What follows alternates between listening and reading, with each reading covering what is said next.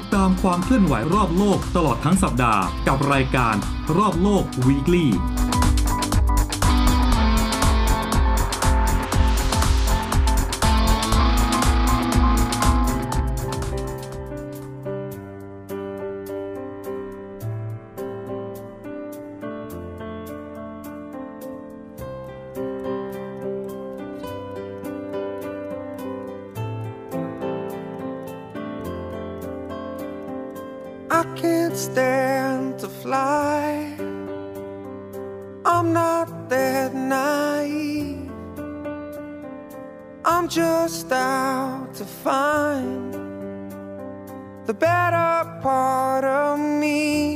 I'm more than a bird, I'm more than a plane, I'm more than some pretty face beside a train, and it's not easy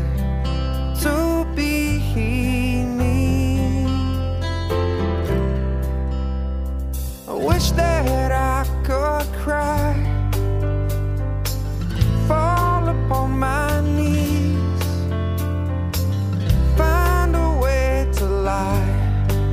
about a home I'll never see. It may sound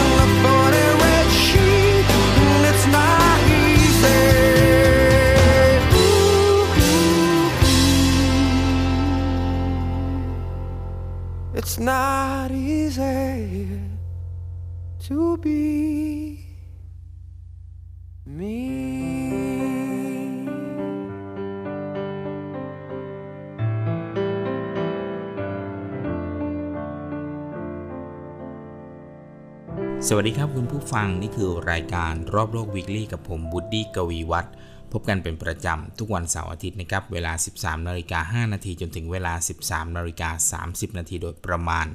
ทางสถานีวิทยุเสียงจากทหารเรือ และอีกหลากหลายช่องทางนะครับทั้งทางเว็บไซต์และแอปพลิเคชัน เสียงจากทหารเรือ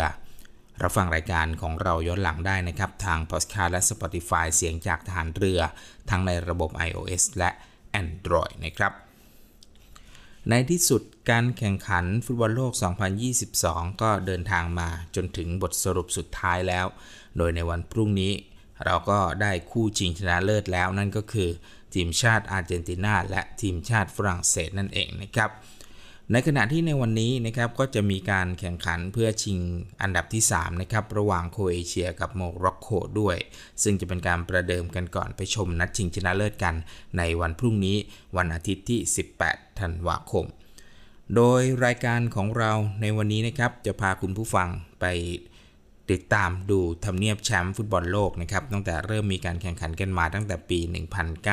1930 จนถึงครั้งล่าสุดนะครับครั้งที่แล้วปี 2018 ว่ามีใครได้แชมป์กันบ้างกี่ครั้งนะครับในช่วงรอบโลกไฮไลท์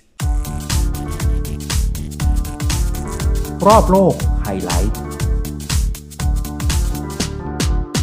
การได้ไปเล่นฟุตบอลโลกสักครั้งหนึ่งในชีวิตนะครับ ถือเป็นความฝันของนักฟุตบอลทั่วโลก ไม่ว่าจะมีอุปสรรคต่างๆ มากมายแค่ไหนก็ตามนะครับ ซึ่งนับตั้งแต่ฟุตบอลโลกเริ่มแข่งขันกันมานะครับที่อุรุกวัยในปี 1930 ซึ่งในครั้งแรกครั้งนั้นนะครับก็มี 13 ทีมเข้าร่วมการแข่งขันในรอบสุดท้าย แล้วก็เริ่มมีการเพิ่มจำนวนทีมในรอบสุดท้ายให้มากขึ้นนะครับจนเป็น 32 ทีม จนล่าสุดนะครับในฟุตบอลโลกครั้งหน้าปี 2026 นะครับก็จะมีทีมที่เข้าร่วมการแข่งขันเพิ่มขึ้นอีกเป็น 48 ทีม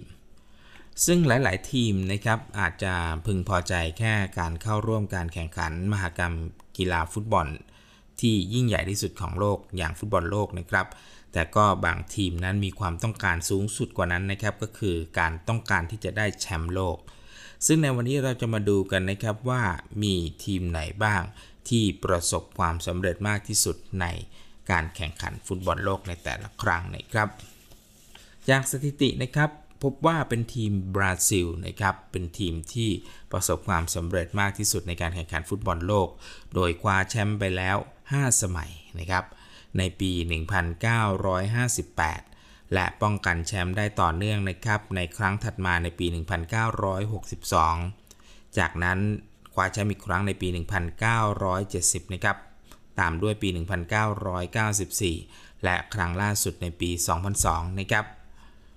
ต่อมานะครับเป็นทีมชาติอิตาลีและทีมชาติเยอรมนีนะครับที่ทั้งสองทีมนี้คว้าแชมป์ไปทีมละ 4 สมัย โดยอิตาลีนะครับคว้าแชมป์ในปี 1934 1938 1982 และในปี 2006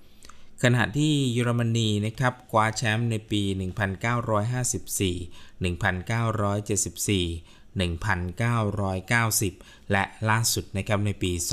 2014 นอกจากนี้นะครับก็ยังคงมีทีมอื่นนะครับขึ้นมาสอดแทรกบ้าง อย่างเช่น อุรุกวัยนะครับได้แชมป์ไป 2 สมัย ประเดิมฟุตบอลโลกครั้งแรกที่ตัวเองเป็นเจ้าภาพนะครับในปี 1930 และมาได้แชมป์อีกครั้งนะครับในอีก 20 ปีถัดมาคือในปี 1950 ส่วนอาร์เจนตินานะครับเป็นแชมป์ 2 สมัยในปี 1978 และ 1986 ขณะที่ฝรั่งเศสนะครับคู่ชิง ในปีนี้ก็ได้แชมป์มา 2 สมัยเช่นกัน ก็คือในปี 1998 และครั้งล่าสุดนะครับก็คือเมื่อปี 2018 ที่รัสเซียเมื่อครั้งล่าสุดนี้เอง ขณะที่ทีมอื่นๆนะครับก็มีอย่างอังกฤษนะครับได้ 1 สมัยในปี 1966 และก็สเปนนะครับได้ 1 สมัยในปี 2010 นะครับ ก็จะเห็นได้ว่า ตั้งแต่ฟุตบอลโลกที่จัดมาแล้วกว่า 92 ปี รวมจำนวน 22 ครั้งนะครับ ก็จะมีเพียงไม่กี่ชาติเท่านั้นที่เป็นมหาอำนาจลูกหนังอย่างแท้จริง จะวนเวียนมาคว้าแชมป์อยู่ตลอดนะครับ โดยเป็นการยากที่จะมีทีมเล็กๆ ทีมใดที่จะเข้ามามีส่วนแบ่งคว้าแชมป์ฟุตบอลโลกกับ 8 ทีมยักษ์ใหญ่นี้ได้เลย แม้แต่ในฟุตบอลโลกคนนี้นะครับก็ยังคงเป็น 2 ทีมยักษ์ใหญ่อย่างอาร์เจนตินากับฝรั่งเศส ที่ได้เข้าสู่รอบชิงชนะเลิศอีกครั้ง ซึ่งหลังจากวันอาทิตย์นี้นะครับเราก็จะทราบกันแล้วว่าใครจะเพิ่มสถิติถ้วยแชมป์ให้กับชาติบ้านเกิดของตัวเองได้ หลังจากที่ทั้งคู่นะครับก็เคยเป็นแชมป์มาแล้ว 2 สมัยเท่า ๆกัน ในครั้งนี้หากใครได้แชมป์ก็จะเป็นครั้งที่ 3 ของทีมอีกด้วยนะครับ แต่ก่อนนัดชิงชนะเลิศนะครับ อย่าลืมสี่ทุ่มคืนนี้ นัดชิงที่ 3 ระหว่างโคเอเชียกับโมร็อกโกมีการถ่ายทอดสดกันนะครับ ในเวลา 22นาฬิกาทางช่อง PPTV หมายเลข 36 นะครับ อย่าพลาดชมกัน เดี๋ยวในช่วงนี้ก็พักฟังเพลงกันอีกสักครู่นะครับ เดี๋ยวกลับมาในช่วงหน้ากับสรุปข่าวรอบโลกครับ An empty street, an empty house, a hole inside my heart. I'm all alone, the room's are getting smaller. I wonder how, I wonder why, I wonder where they are. The days we had, the songs we sang together. Oh, yeah. And oh, my love, I'm holding on forever. Reaching for a love that seems so far. So I say a little prayer and hope my dreams will take me there.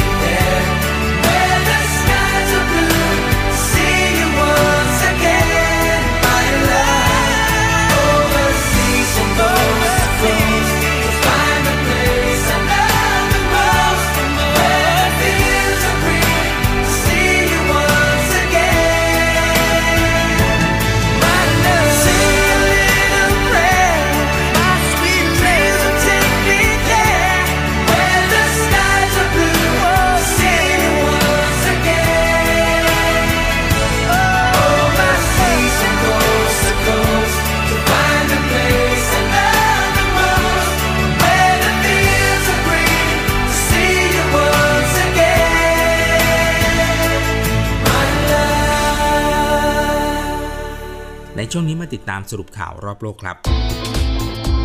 จีนเรียกตัวกองสุลใหญ่และนักการทูตอีก 5 คนกลับประเทศ เนื่องจากไม่พอใจ หลังจากเจ้าหน้าที่ตำรวจของอังกฤษต้องการสอบปากคำจากเหตุเจ้าหน้าที่จีนทำร้ายร่างกายผู้ประท้วงชาวฮ่องกงหน้าสถานกงสุลจีน ในเมืองแมนเชสเตอร์เมื่อ 2 เดือนก่อนขณะที่หลายฝ่ายแสดงความคิดเห็นว่า รัฐบาลอังกฤษควรทำอะไรมากกว่า การยอมให้รัฐบาลจีนเรียกตัวคนเหล่านี้กลับประเทศ โดยที่ยังไม่ได้เข้าสู่กระบวนการยุติธรรมของอังกฤษ จากการกระทำที่อุกอาจเช่นนั้น อย่างไรก็ตามการที่จีนให้นักการทูตเหล่านี้ออกจากอังกฤษ ถูกมองว่าเป็นความพยายามที่จะลดระดับข้อพิพาทและหลีกเลี่ยงการตอบโต้ไปมาระหว่างสองประเทศ หลังจากที่อังกฤษบอกว่าสถานทูตจีนในลอนดอนรับทราบอย่างชัดเจนว่า หากนักการทูตเหล่านี้ไม่ร่วมมือกับตำรวจ พวกเขาต้องเผชิญกับผลที่ตามมาซึ่งอาจรวมถึงการที่พวกเขาต้องถูกประกาศเป็นบุคคลต้องห้าม และถูกขับออกนอกประเทศ องค์การอนามัยโลกหรือ WHO ตั้งความหวังที่จะประกาศยกเลิกภาวะฉุกเฉินทางสาธารณสุขของโรคโควิด -19 ในปี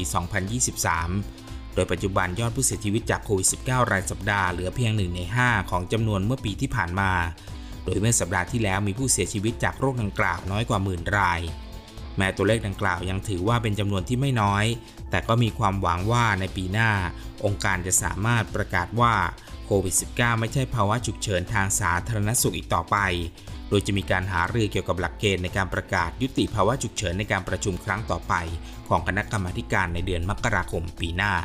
อย่างไรก็ดีขณะที่โลกเฝ้ามองการสิ้นสุดของภาวะฉุกเฉินของโควิด แต่ก็มีความจำเป็นอย่างยิ่งที่ต้องเข้าใจว่า วิกฤตทางสาธารณสุขนี้เริ่มต้นขึ้นได้อย่างไร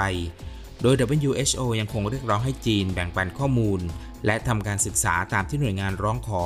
เพื่อทำความเข้าใจที่มาของไวรัสนี้ให้ดียิ่งขึ้น และว่าไวรัสจะยังคงอยู่ต่อไป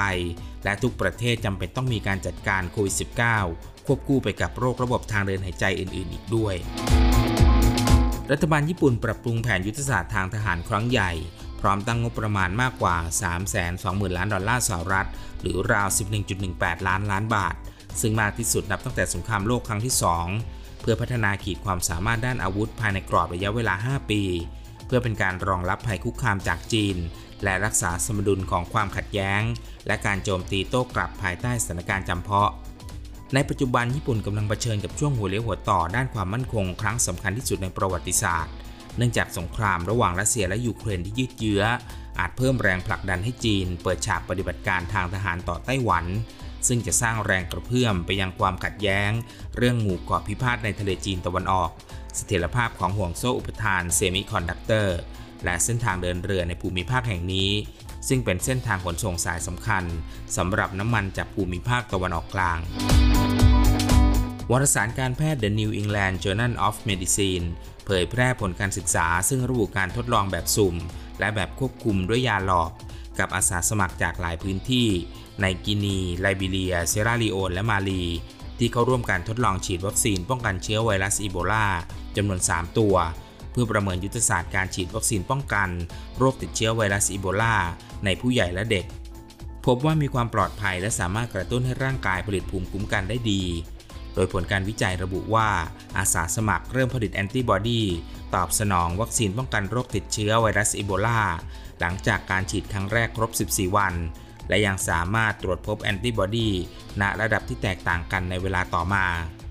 คณะนักวิจัยสรุปว่าผลการศึกษานี้น่าสนใจ เพราะวัคซีนป้องกันโรค อีโบลา มักถูกฉีดในช่วงเกิดการระบาดทำให้ข้อมูลเกี่ยวกับระยะเวลาการผลิตแอนติบอดีตอบสนองต่อวัคซีน ซึ่งอาจเป็นประโยชน์ต่อการปกป้องประชากรกลุ่มเสี่ยงในอนาคต กองทุนเพื่อเด็กแห่งสหประชาชาติหรือยูนิเซฟเผยแพร่รายงานสถานการณ์สงครามกลางเมืองในเยเมน ซึ่งยืดเยื้อมาตั้งแต่ปี 2558 ส่งผลกระทบเป็นวงกว้างต่อคุณภาพชีวิตของเด็กในเยเมน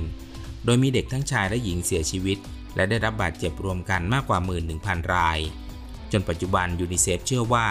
สถิติที่แท้จริงอาจสูงกว่านี้อีกหลายเท่า เนื่องจากข้อมูลซึ่งเปิดเผยในรายงานฉบับดังกล่าว มาจากการรวบรวมโดยยูนิเซฟเท่านั้น ขณะเดียวกันยูนิเซฟได้ประเมินจำนวนเด็กในเยเมน ซึ่งมีอายุน้อยกว่า 5 ปี รวมเกือบ 540,000 คนกำลังประสบภาวะทุพโภชนาการอย่างร้ายแรง อย่างไรก็ตามแม้สงครามกลางเมืองในเยเมนจะมีการตกลงหยุดยิงเป็นระยะตั้งแต่เดือนเมษายนที่ผ่านมา โดยมี UN ทำหน้าที่เป็นคนกลาง แต่ยังมีรายงานประชาชนเสียชีวิต หรือได้รับบาดเจ็บจากการเหยียบกับระเบิดในเยเมน ซึ่งผู้คอร้ายส่วนใหญ่เป็นเด็ก ขณะที่สหประชาชาติคาดการณ์ว่าในปีหน้าจะมีประชากรโลกต้องการความช่วยเหลือด้านมนุษยธรรมเพิ่มอีก 65 ล้านคน ซึ่งจะทำให้สถิติส่วนนี้สะสมเพิ่มเป็นอย่างน้อย 339 ล้านคน อย่างน้อยใน 68 ประเทศ คิดเป็นประมาณ 4%ของประชากรโลก หรือเทียบเท่าประชากรทั้งหมดในสหรัฐดังนั้น UN และพันธมิตรทุกแห่งจึงประสงค์ขอระดมทุนเพิ่มเติมสำหรับการดำเนินงานที่เกี่ยวข้อง โดยปีหน้ากำหนดเป้าหมายที่ 51,500 ล้านดอลลาร์สหรัฐ หรือราว 1.8 ล้านล้านบาท ซึ่งเป็นการกำหนดเป้าหมายระดมทุนสูงสุดเป็นประวัติการ และเพิ่มขึ้น 25%เมื่อเทียบกับช่วงเวลาเดียวกันของปีที่แล้วอีกด้วย องค์การบริหารการบินและอวกาศแห่งชาติของสหรัฐหรือนาซาร่วมมือกับองค์การอวกาศรัสเซียหรือ Roscosmos ตรวจสอบการรั่วไหลของสารทำความเย็น หลังพบรอยรั่วจากยานแคปซูลโซยูส MS-22 ซึ่งจอดเทียบท่าสถานีอวกาศนานาชาติหรือ ISS โดยยืนยันว่ารอยรั่วดังกล่าว ซึ่งคาดว่ามีต้นเหตุจากสะเก็ดดาวขนาดเล็กพุ่งมาชน จะไม่เป็นอันตรายต่อลูกเรือทั้ง 6 คนของนาซาและ Lost Cosmos ที่กำลังปฏิบัติงานอยู่บนสถานี อย่างไรก็ตามเจ้าหน้าที่ระดับสูงของหน่วยงานทั้งสองแห่งกำลังหารือเกี่ยวกับแผนสำรอง ในกรณีที่ยานดังกล่าว ไม่อยู่ในสภาพที่สมบูรณ์ ที่จะสามารถนำลูกเรือ 2 คนของ r o s c o s m o s และของ NASA เดินทางกลับสู่โลกตามแผนเดิมในเดือนมีนาคม 2566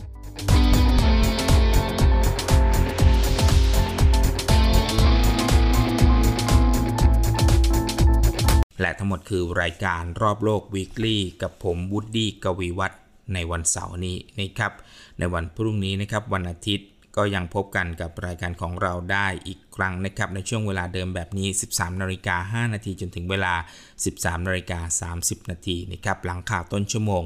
เป็นเวลาครึ่งชั่วโมงโดยประมาณนะครับทางสถานีวิทยุเสียงจากทหารเรือ และหลากหลายช่องทางนะครับทั้งทางเว็บไซต์และแอปพลิเคชัน เสียงจากทหารเรือ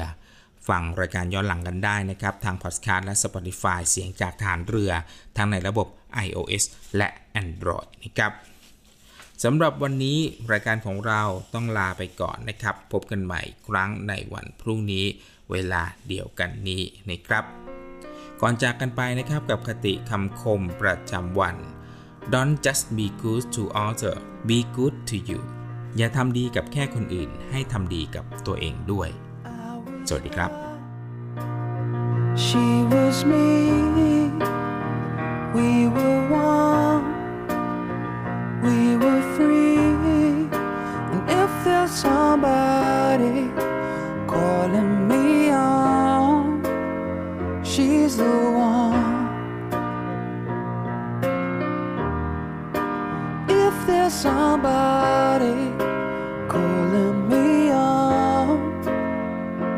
slow.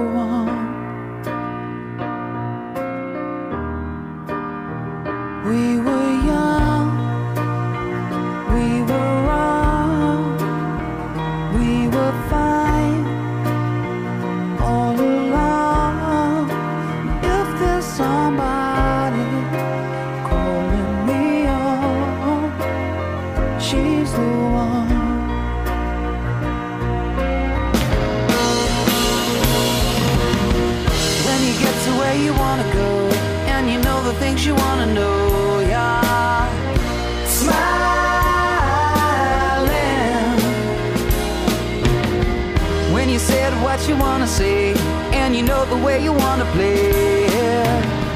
you'll be so high you'll be flying though the sea will be strong I know we'll carry on. Cause if there's somebody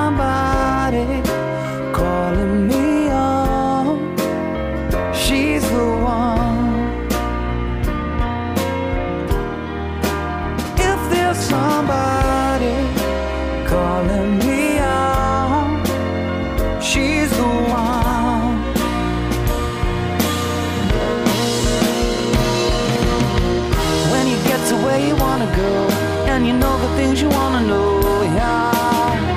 Smiling.